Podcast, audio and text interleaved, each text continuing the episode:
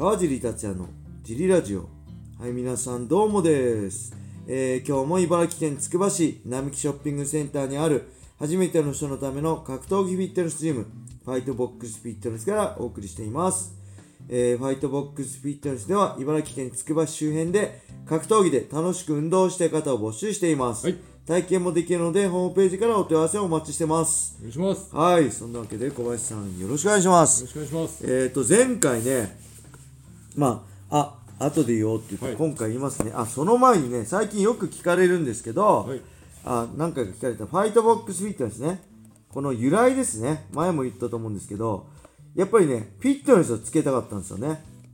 フィットネス。で、なんでかっていうと、僕がジムをやると、絶対ガチ勢が来ちゃうのは目に見えて分かってたんで、あの、これはガチじゃなくてフィットネスのジムだよっていうのを、あの名前からしてつけたかったんで、ほら、大体みんなほら、はい、何々の、かっこいい英語のさ、はい、なんとかジムとかやるじゃないですか、はい、そうですね、僕全然かっ、まあ、かっこよくないって言ったら自分であれだけど全然そういうのじゃないじゃないですか、はい、ファイト、ボックス、フィットネスなんでだからそれはフィットネスを入れたかったこととあとはもうファイトも入れたかったんですよね。ファイトって戦う戦うことあ、なんか格闘技のフィットネスなんだなってわかるじゃないですか、はいはい、で、ボックスっていうのはえー、っとねまあほんと箱ですね。格闘技のおもちゃ箱、はい、格闘技で楽しく何でもできるよ運動できるよっていうのを表現してファイトボックスフィットにしました。はい、それも含めてね、はい、えー、っとね今回小林さんあれですね、はい、えー、っと T ブラッドのね、はい、えー、っと小林ディープにも出場している小林くんがね、はい、えー、っと地元千葉県なんですよね、えー、佐原なんですけど、はい、千葉県佐原市で格闘技ジムをね始めることになりました、えー、名前これフィールザ エムエムエー フィットネスかな、はいはい、フィールザ エフエムエフ ですね。うちは エフビーエフ だからさっき言ったんですけどファイトボックスフィットネス エフビーエフ、はい、小林君はフィールザ エムエムエー フィットネスなんで、はい、エフエムエフ ですね、はい、をやるそうです。格闘技フィットネスジム格闘技のトレーニングで健康に何歳からでも始められる格闘技。誰でも最初は初心者です。楽しすぎずきつすぎずでも頑張れる。格闘技の楽しさを感じてもらいたい。とのことでね。なんかすごい大きいところも見たいです。すごい駐車場もあって建物も大きくていっかいとにかいあるらしいんで結構すごい施設になるっぽいのでぜひねこれ聞いててる、まあ、千葉県の方とかえーね、友達が千葉県佐原市とかにね、はい、いる人は、はい、ぜひ行ってあげてください。でうちはこう エムエムエー ではないんですけどここは エムエムエー なんで多分寝技とかもね、はいまあ、うちもフィットネスで柔術とかやりたいなと思ってたんですけど、はいまあ、現状無理なんでコロナでね、はいえー、あれですけど、はいえー、ここは多分 エムエムエー とかもできると思うので、はいえー、ぜひね行ってもらいたいですね。あ、インスタグラムがあるんで、はい、ぜひまだ、はい投稿はないですね。小林、はい、さんのあの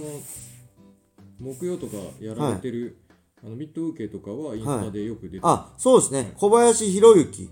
のインスタで、はい、えーとね、木曜と土曜でしたっけ、はい、週にかいなんか、はい、施設借りて公民館みたいなとこをね借りてやってるんですよね、はい、それ素晴らしいですよね。やっぱジムやる前はそういうのやるべきですよね。そうです、はい、いきなり何もなく始めちゃダメです。それ僕のこと言ってます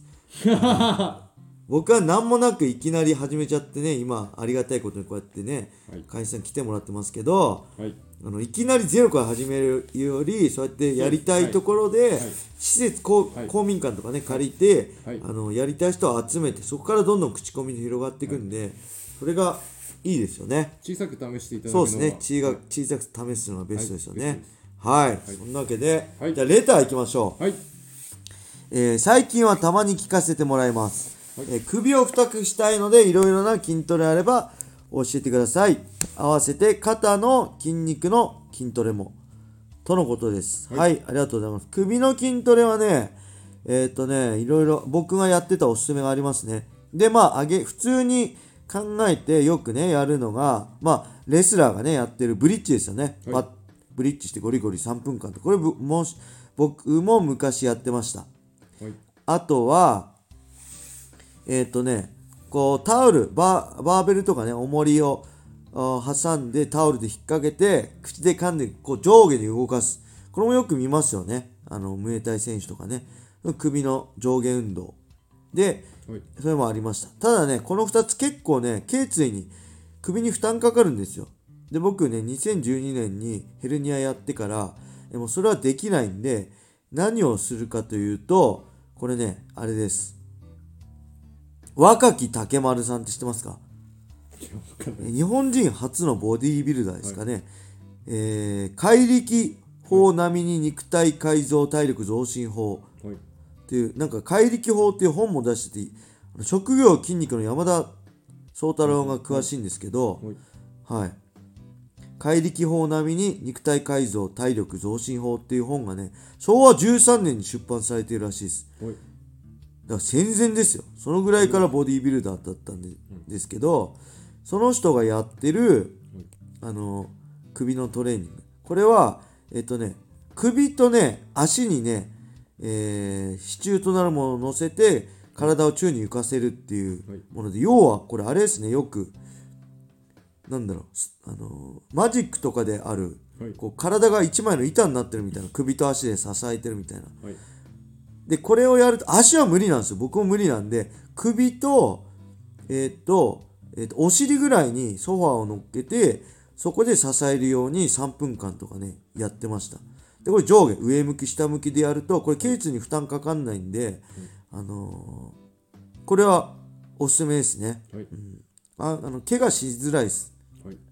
直接負荷がかかんないんで、あで筋肉痛にもなりづらいんで、はい、でこれ椅子とベンチ台とかあればできるし、普通に椅子と椅子でもできるので、はい、ぜひやってみてください、はい。であと肩のトレーニングといえば、僕がやってたのはね、まあ、ディップスですね。これ前も言ったけど、はい、あの首があのヘルニアであんまちゃんとトレーニングできないんで、はい、首のサポートとして、えー、僧帽筋をめちゃくちゃ鍛えてました、はい、でディップスはめちゃくちゃひゃくごじゅっキロとかね、重いのでガンガンやってましたね、はい、はい。えー、じゃあもう一ついきますか、はい、えー、川尻さん小林さんいつもラジオ楽しく拝聴しております。今回はシリアスな質問です、はい、えー、先日元 ユーエフシー ヘビー級王者のケイン・ベラスケスが、えー、幼い娘かっこ推測が中年の男に複数回性的暴行を加えられ、えー、父親のベラスケスはその男性に向けて発砲したところ、はい、加害者の義理の父親に命中した事件が起きました、はい、一人娘のいらっしゃる川尻さんはこの事件をどう捉え、もし自分の身に置き換えて考えるとベラスケスの行動はどう思いますか？海外ではベラスケスを擁護する声が多い一方、銃社会ではない日本では今回の件でベラスケスはにじゅうねん禁錮刑になり、家族とも疎遠になることや発砲したことは適切な判断ではなかったというコメントが見られました。心苦しい事件ですが、川尻さんのご意見をお聞かせください。はいはい、ありがとうございます、えー、これはねすごい、まあ、シリアスな事件なんですよね、はい、ケン・ベラスケスって元 ユーエフシー のね、はい、すごい強いチャンピオンで、僕ね ユーエフシー のチャンピオンになる前に エーケー にねセコンドとして行って エーケー って、ね、アメリカンキックボクシングアカデミーって、はい、ベラスケス所属のジムに行った時にちょうどスパーリングやってたんですよ、はい、でめっちゃ強いやついるなと思ってたんですけど、はい、後々ねチャンピオンになって、はいえー、ブロックレスラーって今 ダブリューダブリューイー のトップレスラーレスラー の,、はい、あのタックルの体格差は全然違う、ちっちゃいんですよねベラスケスは、はい、ですけどがっぷり受け止めててびっくりしたぐらい強いファイターで、はい、人間としてもね格闘家って変なやつ多いんですけど、はい、すごいしっかり人なんですけど、その人がなんかね、えー、発砲事件誰か撃っちゃったみたいな事件になって、なんでベラスケスがそんなことしちゃうんだおかしいってなってたら、実はね、はいえー、どうも身内が何か性的虐待されたで、はい、あの誰だって名前言わないらしいですね、未成年じゅうよんさい以下はアメリカでは、はい、おそらく自分の幼い娘が、はいえー、そのベビーシッターかなんかわかんないですけど、はい、そのヘルパーか何かの人に、はいえー、複数回ひゃっかい以上って書いてありましたね、性的暴行を加えられたらしいとのことで、それでなんかカーチェイス車で追っかけてさんにんぐらい乗ってたらしいんですけど、はい、で車ぶつけて止めたとこを発砲して、はい、それはその男ではなくその義理の父親に当たって結局捕まっちゃったって事件ですよね、はい、これはね、どうですか。これはね、もうほんと、まあ、発砲するのはね、良くないのは分かります。で、まあ、他の人もね、いた、いけないのは分かりますけど、まあ、僕はもう正直ね、ひゃくパーセント ベラスケスを支持しますね。はい、あの僕は、まあ、日本なんで、まあ、発砲とかないですけど、僕は同じことやられたら、あのー、まあ、やりますよね。殺そうと思いますよね、はい、自分の娘はひゃっかいも性的暴行を加えられていたらもうトラウマになってね、はい、なっちゃいますからね、あの、はい、ただ殺すだけではなく、はい、まあ、同じようなそれ以上の苦しみをしつつやりつつ、はい、あのまあ、命を奪うんだろうなって、僕はそれを悪いとは分かってても、はい、えー、止めることはできませんね、きっと、はい、あのその社会常識や一般常識よりも大切なものが人間にはある